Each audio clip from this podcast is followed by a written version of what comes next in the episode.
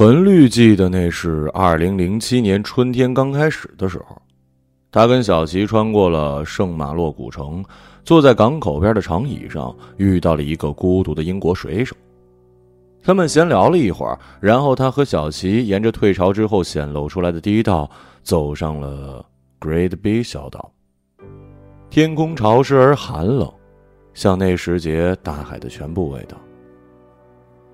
小岛的高处连接着远方灰白色的天空，海浪声音越来越大。他们慢慢走着，直到看见那个海崖边紧紧贴着大海的坟墓，上面只有一个灰色的、空无一字的石头十字架。他们从来没有身处过这样的景象之中，站在墓碑旁，仿佛走到了世界的尽头。一览无余的灰色大海，不知去向的大风，海浪不停地敲打着墓碑下面尖利的黑色礁石。泛起白色的泡沫，如同是一个巨大的时间钟摆。为了唤醒，也是为了陪伴那个在这里沉睡的人。他将是这一整片大海和陆地，还有夜晚他们看不见的星空的主人。是夏多布里昂的墓，从一八四八年到现在，他生在这里，写过一本自传《墓中回忆录》。陈绿说：“真美啊！要是以后能这么死就好了。”小齐像是在自言自语。在咆哮的海浪面前，他们不再说话，头发不停的掠过他们的脸颊跟眼睛，像远处海鸟舒展开的翅膀。辽阔是有意义的。如果说孤独和骄傲有一个最好的注解，那就是此刻，在死亡面前，以后再也不会有这样的一个时刻。这一刻如有黄金。当潮水再一次涌上小岛的时候，来时的那条小路将消失不见。时间像浪潮一样无法摆脱地球引力，一点一点自我更新、切割。他们将会经历不同的相遇和分离，是这大海里的一滴水，却再也无法真正重逢。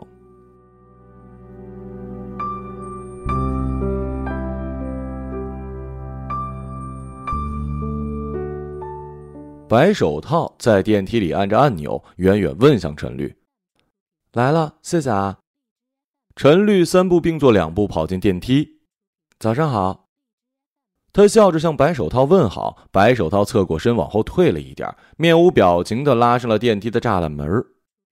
老破的电梯开始缓缓下降，缆绳依旧发出咿咿呀呀令人不安的摩擦声。陈绿纳闷儿。搬来一个月了，这个一直扑克脸的邻居今天主动跟他讲话，还等他一起坐电梯下去。电梯狭小到他们俩都得微微侧身才能完全站下。他抬眼望去，白手套站得笔直，眼角、嘴角有细密的皱纹，一如既往的高级大衣，同色系的高跟鞋和小肩包都是二三十年前的款式。令陈绿意外的是，他今天居然没有戴白手套。十个手指上涂着鲜艳的大红指甲油，在这灰暗的电梯里简直在放光。颜色真漂亮。陈绿指了指他的手，白手套立刻翘起右手，仿佛女王检视他的珍宝。谢谢了。一个人不得不和另一个人找点话说的时候，想办法说一些夸奖对方的话，总是没错的，特别是对一个女人来说。陈绿记得刚搬来这里的第二天早晨，他从公共厕所里出来，一个优雅的中年女人从昏暗的楼道的一头款款走来，一头金发，墨绿大衣，像瘦版的希拉里。最打眼的是，她手上戴着一副突兀的白手套。陈绿险些吃惊，这里还有这等人物，忙微笑着准备向新邻居问好，女人却目不斜视地从他面前走过，经过厕所的一瞬，伸出她耀眼的白手套。砰的一声，重重的拉上了刚才陈绿没有关好的厕所门，扬长而去。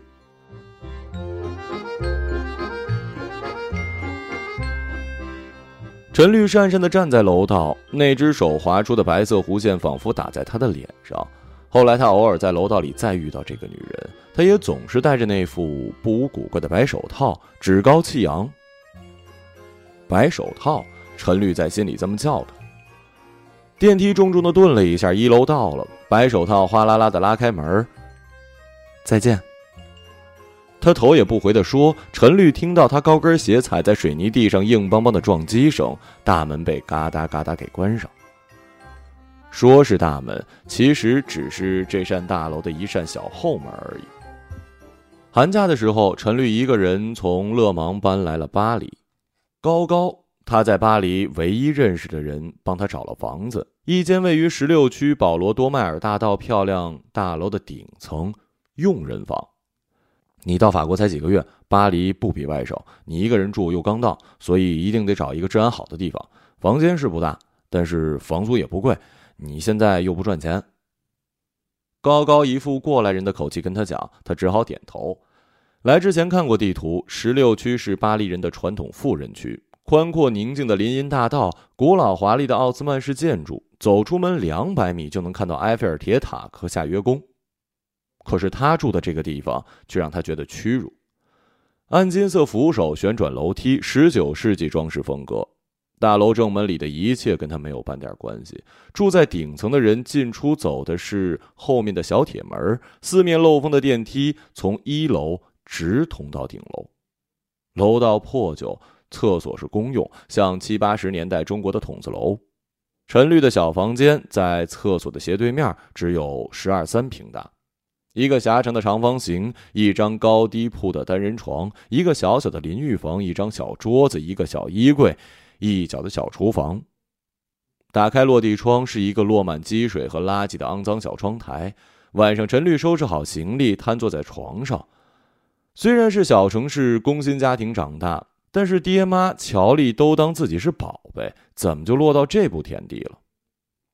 他决定等稳定一点，过两个月问乔丽要点钱，就搬家离开这儿。看着局促简陋的房间，他甚至忍不住刻薄：住在这种地方的人，如果是古代，大概只配拥有死了草席一裹扔出去的命吧。但是后来，有时他也觉得住在这里是一种幸运。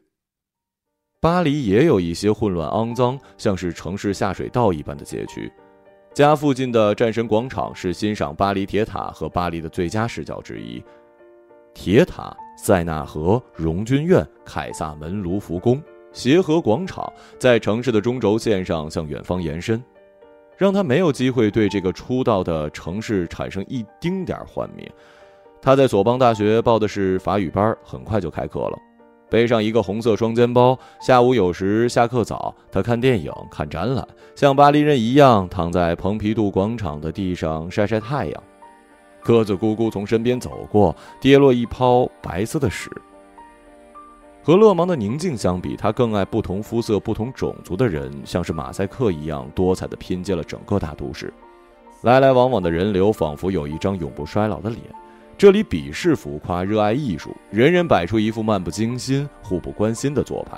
他觉得这才是令他感到安全的距离。把自己一个人扔到一个完全陌生的地方是他的初衷，离过去更远一点，离爱的保护和被爱的疲惫更远一点。他在这个城市一无所有，并且还未曾体会过很多失落，所以除了他给乔丽写邮件。一切都很好，只是每天一回到六楼的佣人房，寒酸暗淡，拉开灯，有黑色的蟑螂在爬，就像到了零点，灰姑娘被打回原形。但是呢，房间对面的公共厕所又总是很干净，即使是这样，会让你觉得跌入社会底层的屋子，也还是会让你有赞叹的瞬间。每天晚上呢，萦绕着整座埃菲尔铁塔的灯光会折射在家里的落地窗上，每到整点。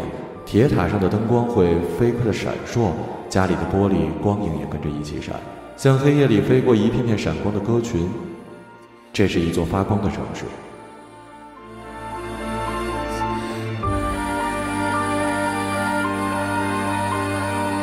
他写完信却一直没有按发送，最后还是把信存了草稿。草稿里已经有了好几封这样的信。乔丽的邮件不用回，他也知道乔丽会说什么。缺钱吗？缺钱告诉我，这么辛苦就回来吧，我很想你。回来吧，我们结婚。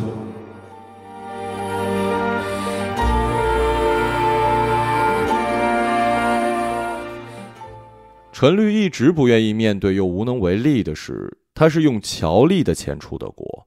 他们是大学同学，在一起六年。他家境平平，而乔丽一直照顾他很多。乔丽本想着一毕业就结婚，但陈律一直拖着，直到他决定出国。他们说好，他最多两年拿到平面设计的硕士学位回国。他打算夏天申请的那间法国最好的设计学校，学费很贵，对外国学生的录取率又很低。他并没有太大把握，他也没有把握是否能找到比乔丽更爱他的人。又或者能令他不顾一切的扔掉自己快哭死爱情的那个人，他还不能，也没有勇气跟乔丽说分手。这栋大楼的顶层一共有十几间佣人房，但只住了六七户。平时总是很安静。两个东南亚裔的中年女人可能是菲佣，一个白人老头总是一身油漆工工作服，两个高大的年轻东欧姑娘花枝招展，搞不清什么路数。当然了，还有他。每次陈律听到楼道里先是一阵急急的高跟鞋脚步声，然后是厕所门“砰”的一声被重重关上，不用说，那一定是白手套女士了。陈律还惊讶过，早晨楼道里常会响起隐约的歌剧唱段，《乡村骑士》《尼伯龙根指环》。他曾疑惑地寻找这声音来源，最后循着声线走到了白手套的家门口。隔着薄薄的门板，玛丽卡亚拉斯的女高音在幽深的走廊里，仿佛没有出路的咏叹。千回百转，陈律有时会站在走廊上静静听一会儿，像巴黎街头跟地铁里遇到的那些卖艺人，那些急匆匆穿梭的脚步里优美的、具有职业水准的音乐，常常听得他眼角湿润。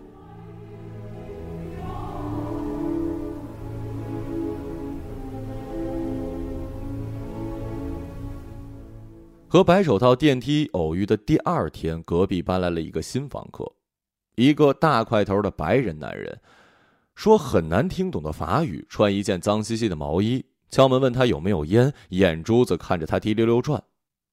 陈律摇摇头，关上门。他并不想跟这里的邻居有任何的交际往来，更何况这个男人令他感觉不安。早晨，他打开门，看见厕所门敞着，男人像是一头熊一样坐在马桶，四目相对。男人挑衅的看着他，他心里骂了一句脏话，重重的关上了门。砰的一声，门上一声巨响，有什么东西重重的撞在了门上，然后一阵男人女人的喧哗声在外响起。陈律做完功课，正准备换衣服洗澡，吓了一跳，抱着浴巾跑过去打开门。只见隔壁那个男人蹲在地上，抱着脑袋缩成一团，白手套，光着脚踩在地上，纤瘦的胳膊上青筋凸起。他右手举着一只黑色的高跟鞋，正往男人身上劈头盖脸砸。男人的脖子已经在流血。混蛋，居然敢偷看！你个死变态！白手套边打边骂。那男人是一个大软蛋，不堪一击，只顾抱着脑袋，嘴里发出哼哼唧唧的呻吟。如果下次再被我看见，你就等着警察直接让你滚回你的国家吧，听到了吗？这里是法国。他握着高跟鞋，指着男人，仿佛手里拿着是一把枪。陈律在一旁看得目瞪口呆。听着，小女孩，第一，找个东西把你门上那个不用的钥匙孔给封上；第二，如果发现他在偷看，你就直接报警，不用害怕。记住，这里是法国。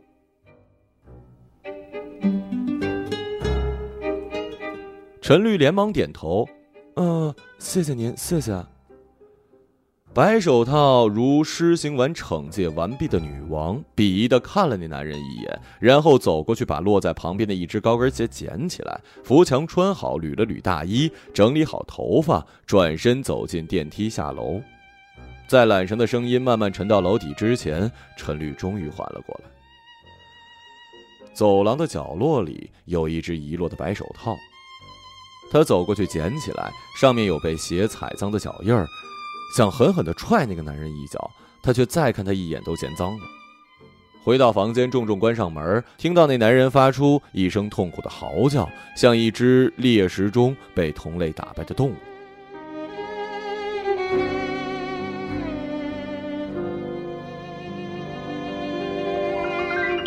这里真的不能住了。陈律闻到下水道的气味，老鼠跟蝼蚁比邻而居。打开窗户，寒风瞬间穿透他的身体。他把浴巾披在身上，渐渐平静下来。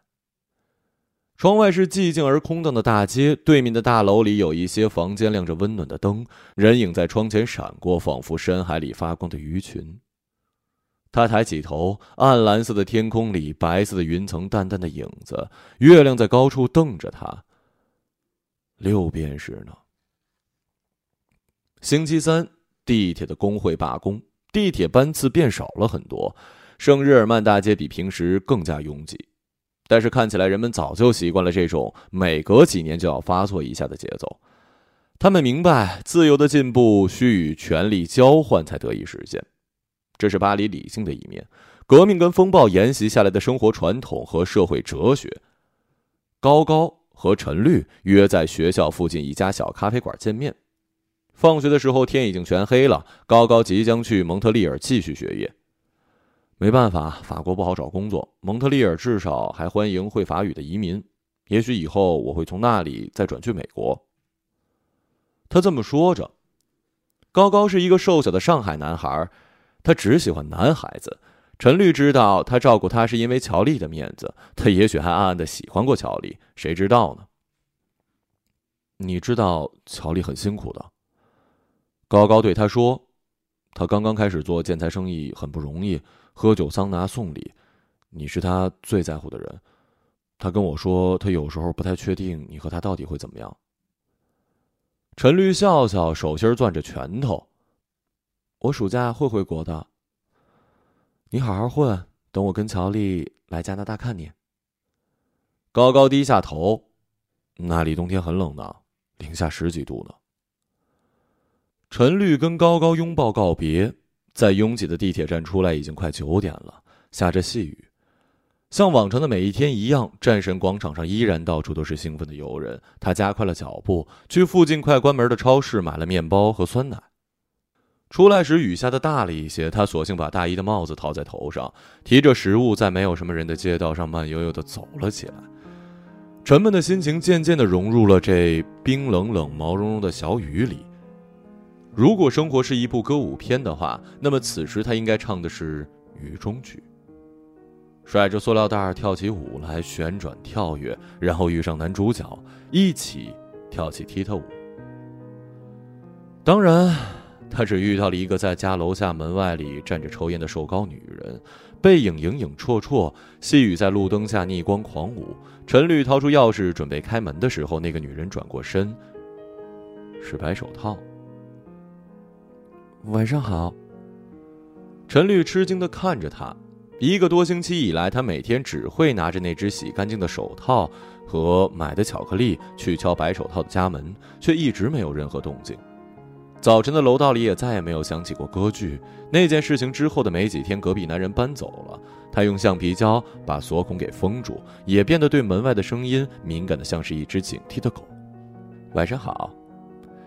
白手套朝他点点头，那是熟人之间的点头。他看起来有一些不安，或者说心不在焉儿，脸上抹的粉底已经变得斑驳，粉底是那种有钱人晒太阳之后的时髦古铜色，可是因为被雨淋湿了脸，露出了粉底下真正苍白的皮肤。那是一张挂着冲刷的水迹，黑一道白一道的脸，狼狈，滑稽。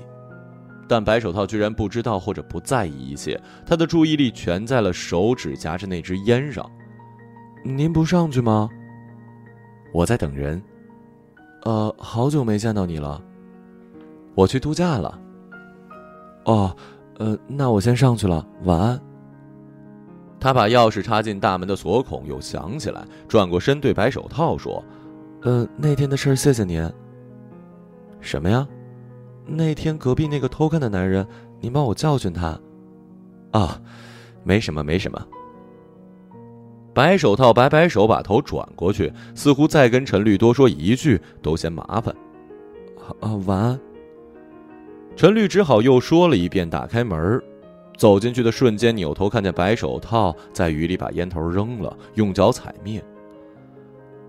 明天吧，明天一早就把手套跟巧克力送到白手套那儿，了结这件事，不欠别人的情分。陈绿没想到的是，一小时之后，白手套会来敲他的门。我没打扰到你吧？他站在门外问，头发跟手套上都是水迹，几缕头发湿漉漉挂在额头，古铜色的粉底像是干涸的泥浆般糊在脸上。呃，没有。嗯，那个，你有什么事儿吗？我想问你，能不能借我一点钱？呃，只是一点点。我遇到了一点麻烦，急需用钱。本来一个朋友说可以借我，但是我等了他一个多小时，他就告诉我不行了。陈绿愣着，犹豫的问：“多少啊？”“呃，三百五欧，啊不，呃，四四百欧可以吗？”他的高傲荡然无存。陈绿看着他，第一次发现白手套的眼珠是浅灰色的。眼前这个女人应该跟妈妈差不多年纪，可能还要大上几岁，但是她跟妈妈是完全不同的女人。陈绿知道，她那白的耀眼的手套出了这栋楼就会摘下，是一种类似消毒工具的存在。他冰冷的灰色眼睛，虚妄的强硬。这里是法国的傲慢。楼道里的瓦格纳，握在手里的高跟鞋，此刻全部替换成了眼前这张被淋湿的花脸。可是这张脸竟然让陈绿也恍惚地看见了自己，他知道他们是一种人，对白手套涌起了怜悯，夹杂着嘲弄，甚至加上了给自己的一份。室内对一种说不清什么叫真相的自嘲跟自怜，像被这个夜雨淋湿的薄纸迅速的润开了一大片水迹。四百欧不是什么大数目，乔丽也给他汇了一笔钱，于是他点头。可以，稍等，我去拿支票。呃，请问您的名字是？陈绿没让白手套进屋，他把支票摁在了门上，写完数字，签上了名字。陈律撕下支票递给他，好了，安娜。安娜捏着支票，如释重负，连说了好几声谢谢，跟陈律行了贴面礼，道过晚安。哦，对了，您不想问问我这笔钱这么急拿去做什么吗？陈律摇了摇头，除非您想告诉我，嗯，我会很快还给您的。晚安。他们之间的关系因为一张支票变得显然不同了。说钱和尊重没有任何关系，那是骗人。住在这里一个多月，陈律第一次真正体会到贫穷近乎是一种耻辱。钱能决定很多关系，比如以前住在这个屋子里的佣人，比如白手套安娜。住在这里，四处借钱，但仍努力的把自己跟贫困隔离开。还有他自己，在用着乔丽的钱想办法让自己从乔丽的身边逃开。陈律为自己的言不由衷而感到羞愧。他跟安娜有什么区别呢？他们都是说谎者，不断的对自己施以安慰，并且深信这个谎言：我不属于这儿，我跟他们不一样，我比他们都高贵。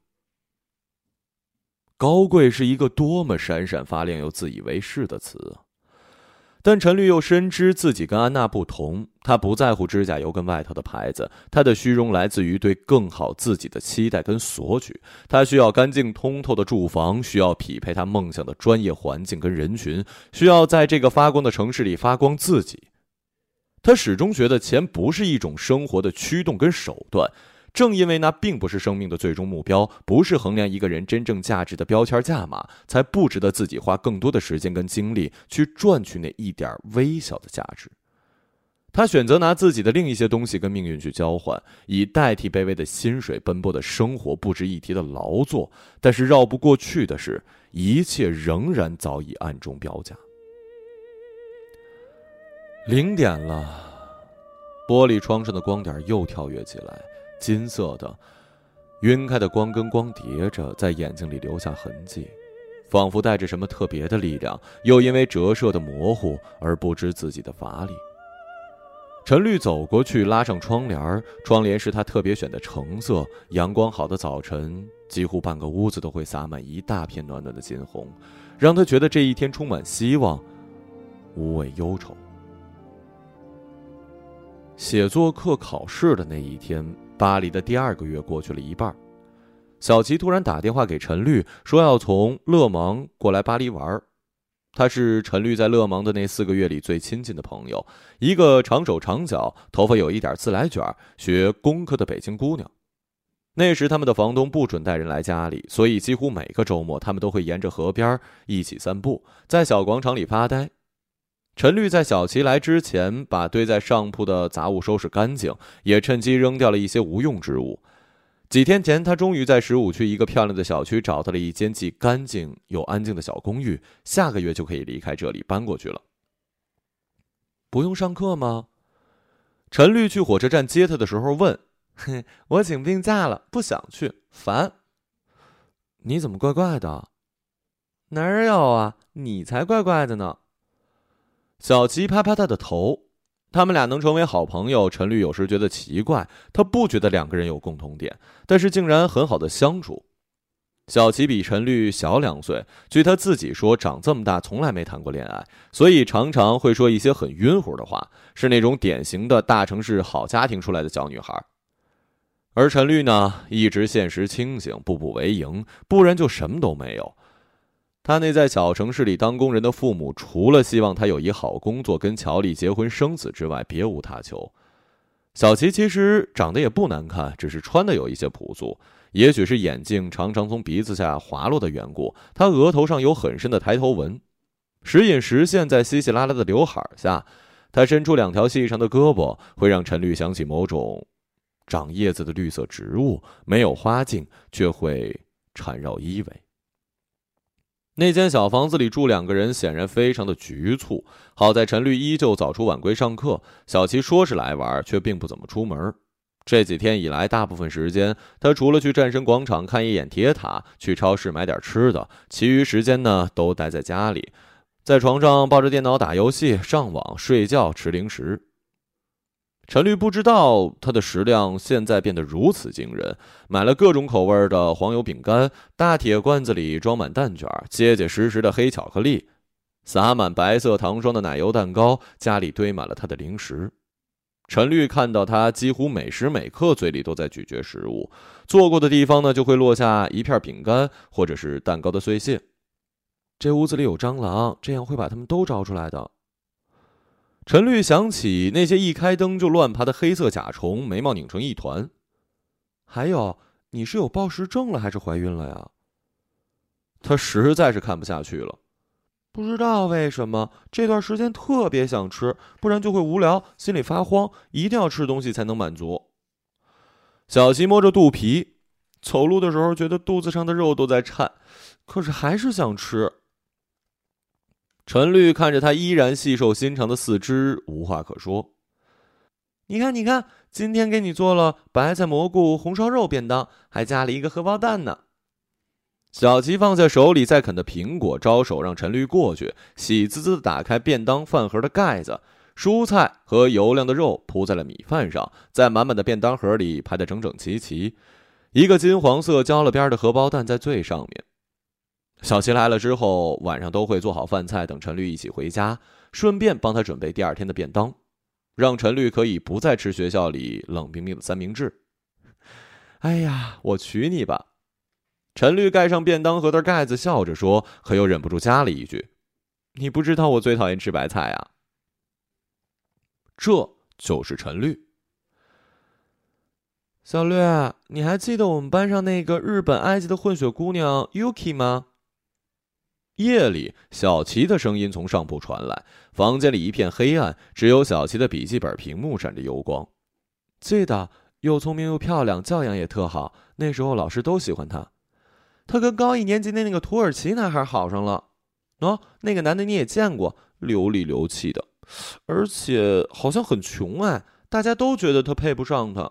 可是他们好了以后，UK 就越来越迟到，现在几乎不来上课。我听说怀孕了，可能会回日本呢。他才十九岁吧？陈绿想起了 Yuki 那双长长的睫毛下棕色的眼睛，感慨起来：“女人呢，为什么要长子宫呢？你说女人最终的命运就是成为一名母亲吗？”Yuki 跟我说过，她从小是单亲家庭长大，和埃及裔的妈妈生活在日本。虽然她妈妈是大学教授，但成长过程中应该也会遇到很多问题。他说，他以前在日本有一个前男友，是在一个担子房工作的小混混，可能和这样的男的在一起，他有安全感吧。前男友，听起来可真神奇。哎，对了，那个印度人约你出去了吗？小齐把脑袋从上铺探出来。陈律知道小齐说的是那天来给他们修网的那个棕色皮肤男孩，印巴血统，长得帅，浑身荷尔蒙，殷勤的问陈律要电话，约他出去吃饭。但他对年轻的、看上去蠢蠢的好皮囊男人简直抱有成见，为什么要浪费时间呢？他甚至只会请自己去吃麦当劳。没有啊，睡吧。陈律翻了个身说。晚上，陈律被一阵床铺的轻微颤动吵醒。他听到上面传来轻轻合上电脑的声音，然后小齐从上铺蹑手蹑脚下来，在窗户缝隙里透过一点微光，陈律看见他在桌上抽了几张纸巾，走到窗户边，把手伸进了睡裙，低头在大腿之间擦拭什么，然后扔掉纸巾，在窗前站着一动不动。那两条纸巾。像两条白色的抛物线，在黑夜里仿佛沿着一个长长的慢镜头轨迹，掉落在了垃圾桶。秘密常常在黑夜里才会显现。陈律闭上眼，轻轻呼吸。过了一会儿，他听到小琪爬上上铺的声音，床架子的颤动随着他躺下来而慢慢的平息了。小绿，你睡了吗？小齐的声音突然悠悠的飘了下来。嗯，我睡不着。那你吃点儿。我爸妈离婚了。小绿的头皮一麻，睁大眼睛。什么时候啊？上个星期，我妈给我打电话，说我爸什么都没要就走了，和那女的准备移民加拿大。他们好了一年多。嗯，你知道怎么好上的吗？我爷爷胰腺癌住院，我爸常常去陪床，边上一床呢是一晚期肠癌的男人，陪床的是他老婆，然后我爸就跟那女的好上了，然后那男的就去世了。我爸跟我妈要离婚，他说他这辈子没怎么为自己活，他一直在演一个永远都正确的人。我妈又那么强势，现在她不想演了，哪怕都错了也不想演了。那你妈呢？她 那种高级知识分子，她说离就离呗，就当我爸死了，吵了半辈子，现在终于清静了。陈律从床上坐起来，靠着墙，双手环抱曲起的双腿。他听到小齐也从上面坐了起来，和自己一样靠在了墙上。我爸给我打电话发短信，我都没理，我觉得恶心。这不就是狗男女吗？我爸从小对我特好，我妈还打过我，他每次都护着我，他怎么可以是这样的人呢？说我长大了，他可以走了。是，我觉得我妈可怜，可有时候我也觉得我爸可怜。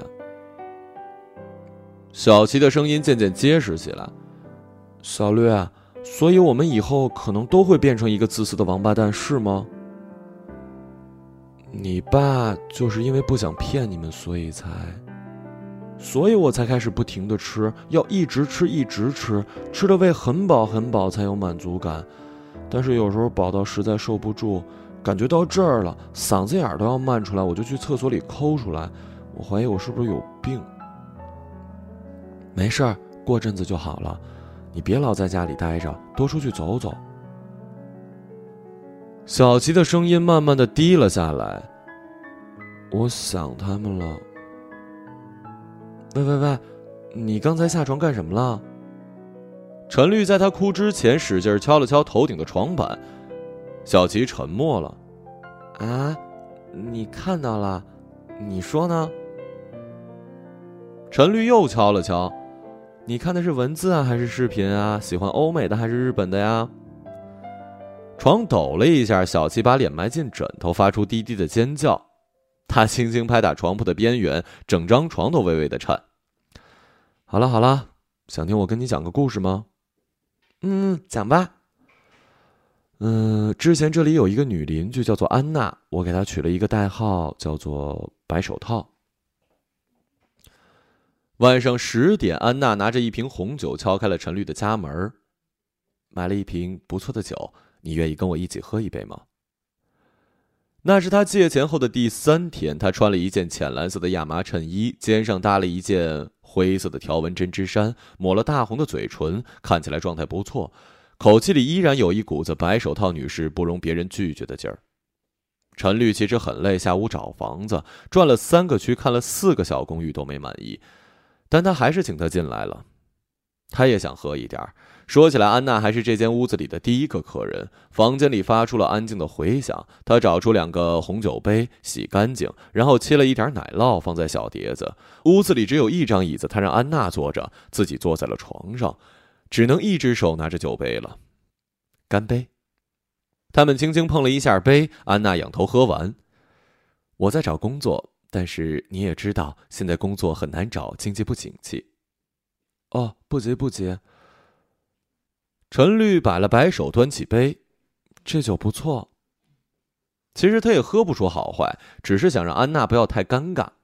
哼 您是好人，呃，您是学生吗？为什么来法国呀？哦，呃，因为我喜欢法国文化。陈绿给了他一个法国人最爱听的标准答案。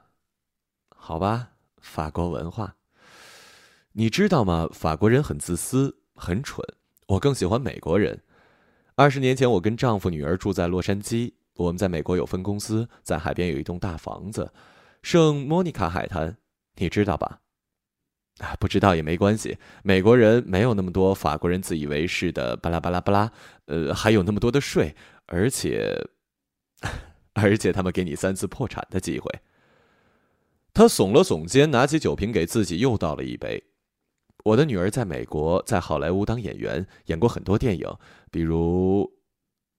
哎呀，不好意思啊，我给忘了。您喜欢听歌剧吗？嗯，有时候喜欢。我母亲以前是歌剧演员，在里昂，不过她一辈子没演过主角，总是演跟女主角唱对台戏的大反派、邪恶王后什么的。我小时候，她希望我跟她一样考上巴黎的国立音乐学院，唱女中音，进歌剧院。但是我跟她的关系一直不好，每天吵架，我只能说她疯了。她活着的时候，我特别讨厌歌剧，特别讨厌古典乐，我宁愿辍学在餐馆里做女招待，也不唱歌。后来我认识了旅客，我的丈夫，他是一个商人，我就跟他一起做起了珠宝生意。那时我们做的很成功，在美国有了分公司。安娜突然停下她的故事，一阵隐约的电子音乐从窗户的夹缝里冒冒失失进来，强劲而细弱的节奏挑逗着屋子里沉闷的空气。她跟陈绿对视了一眼，彼此交换了疑惑的眼神。这是一条入夜就十分安静的街，陈律从来没有听到过任何噪音。安娜站起，走到窗边，打开落地窗，寒冷的夜色和一股音乐浪直直冲进屋子。来看。他脸红红的转身朝陈绿招手，陈绿走过去。马路对面的一栋大楼，五楼的公寓正灯火通明，开着派对。看得出那是一套漂亮的大房子，有十九世纪的装饰纹，摆满鲜花的长长露台。几个十几岁的少年在露台上喝酒聊天，跟着音乐摇摆身体。电子音乐骚动不安的节奏和他们的笑声放肆地飘荡在寂静的大街。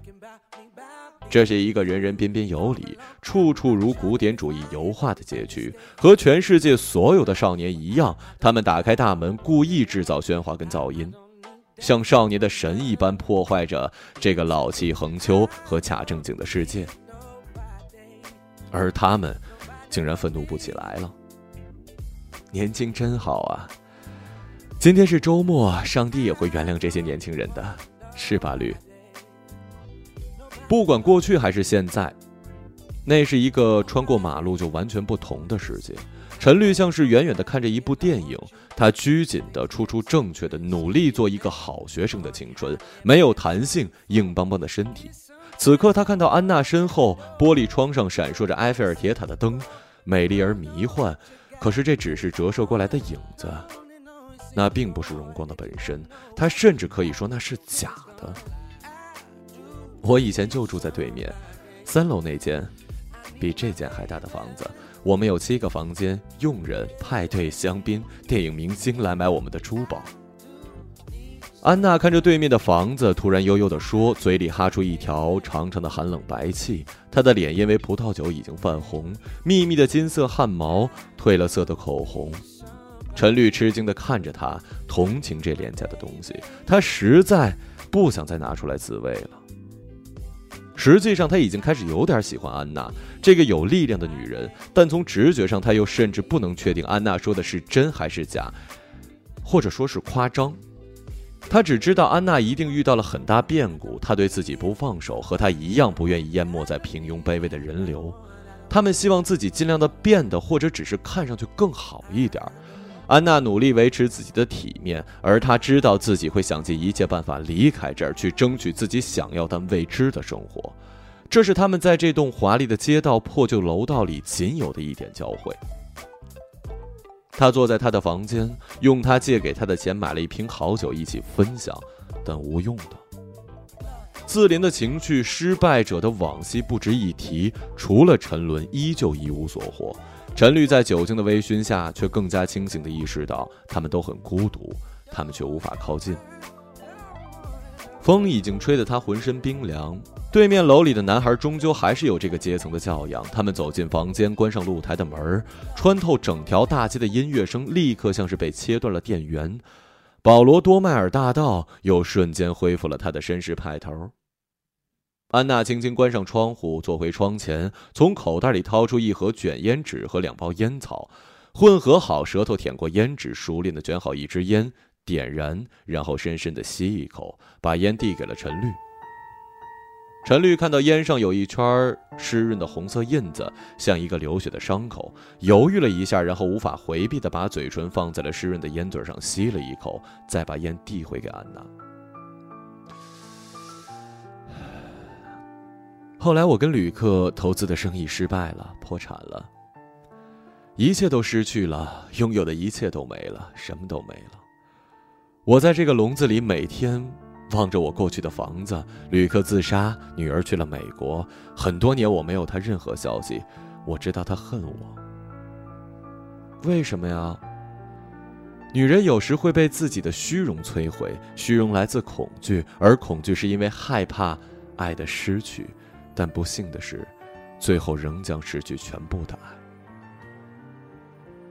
陈绿的脑袋微微发胀，空气里有烟草暖暖的香味儿。他来不及细想安娜说的话，就仿佛置身在一片崭新的镜面般蔚蓝的大海前，那么诚实，那么平静。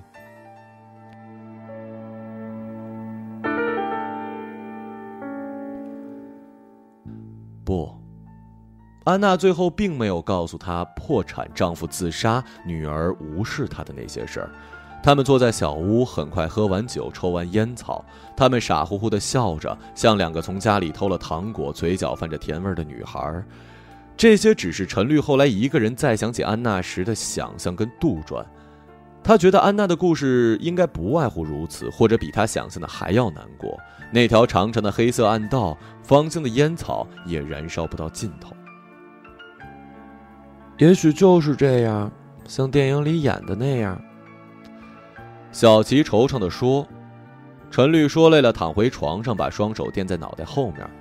那后来呢？后来，后来那天晚上喝完酒，他走了，我就一直没见过他，有十几天了吧。他又消失了。你来之前，我跟房东把他的门撬开，我才知道，我跟他原来是一个房东。”房东说他失踪了，欠了好几个月的房租，电话也停机了，早就没了工作。除了报警，不可能找到这个人。房间里什么都没有，一点痕迹都没留下，打扫得很干净，像从来没有住过。那你借给他的钱呢？没了呗。不过好像也不觉得奇怪或者生气。陈律想起衣柜里还有那只没来得及还给安娜的白手套和那盒要送给她的巧克力，还有。那晚安娜走之后，她桌上一直放着的那把用了很多年的旧木梳也再也找不到了。我有时候会想起她，觉得人生也许一个不小心就会变得跟她一样，狼狈又极力掩饰自己的狼狈。有的人在冒险中自毁，有的人在安全线里保全一生。我讨厌做女的。嗯，讨厌。女人没有力量，太软弱，有太多借口可以让自己放弃自己。没记错的话是《包法利夫人》里的话吧？她想去巴黎，她也想死。我们在巴黎啊。可是还是忍不住想去死一死呀。他们陷入了沉默。陈绿想起了乔丽，他觉得温暖跟安全。而小琪，他在想什么呢？他不知道。过了一会儿，陈绿听到头顶上响起了稀稀疏疏塑料袋里摸索的声音，然后是糖纸剥开的声音，咔哧咔哧水果糖被用力的咬碎的声音。小绿，我们周末去海边吧，很久没去海边了，好想去啊！好啊，我们去布列塔尼的圣马洛吧，我想看看那个退潮时才能走上去的小岛。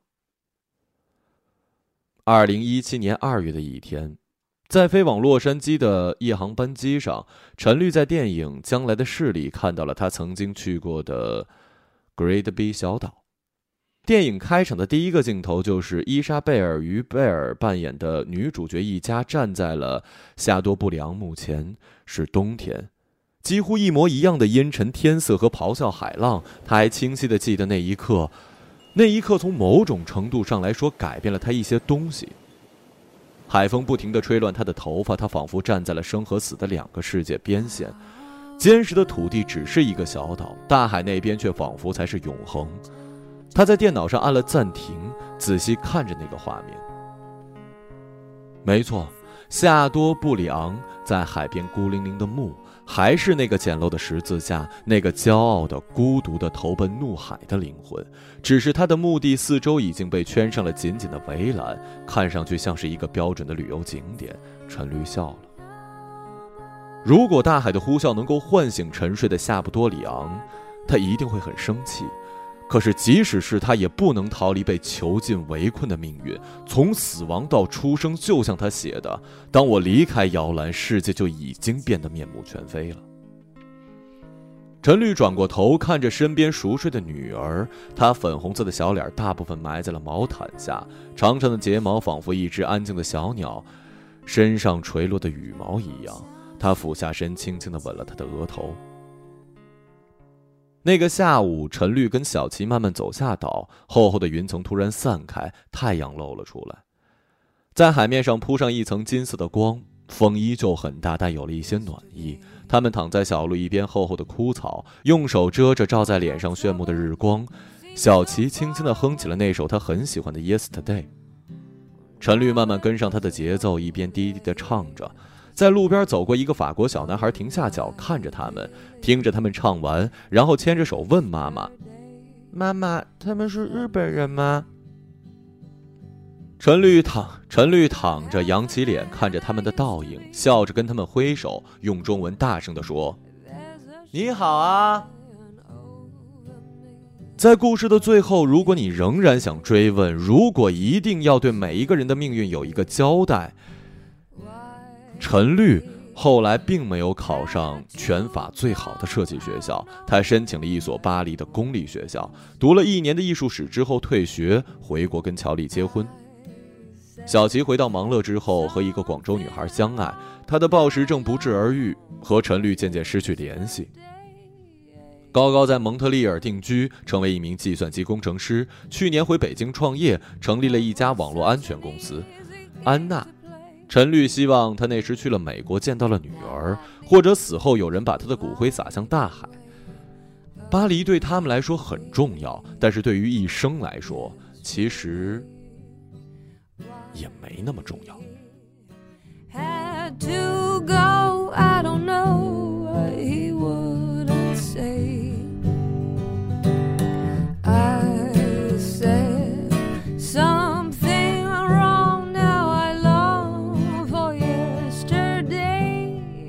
一个朗读者，马晓成。